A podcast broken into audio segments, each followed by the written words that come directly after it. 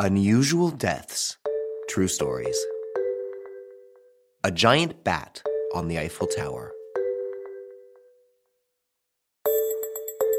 Somewhere in between Icarus and Batman, we find in the nineteenth century a certain Franz Reichelt. Fascinated by the birth of aviation, this strange Austrian bird set out to fly.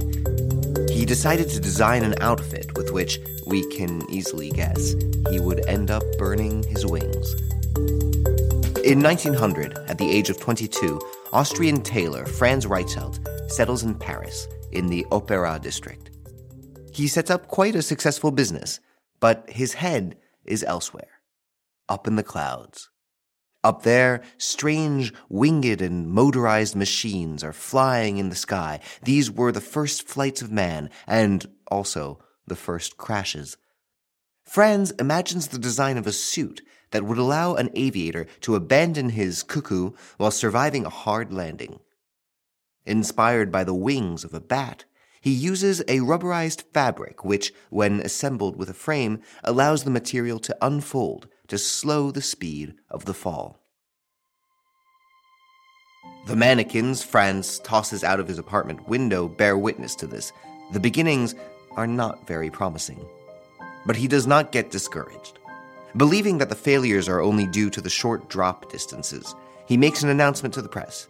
On Sunday, February fourth, nineteen twelve, he will demonstrate the brilliance of his invention by launching himself from the Eiffel Tower. In the early hours of the morning, a crowd of curious people and journalists invade the Champ de Mars, where a procession of police officers try to maintain order. France had not obtained permission for the jump, and it was agreed that the test would be carried out with a dummy.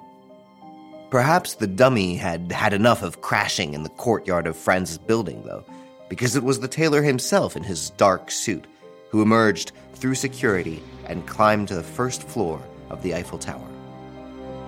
All eyes and cameras are on him. At the edge of the void, he doubts for a long time, a whole minute, before taking the plunge. His fall lasts only a few seconds. The impact is so brutal that he dies on the spot, leaving a winged mark on the ground, twenty centimeters deep.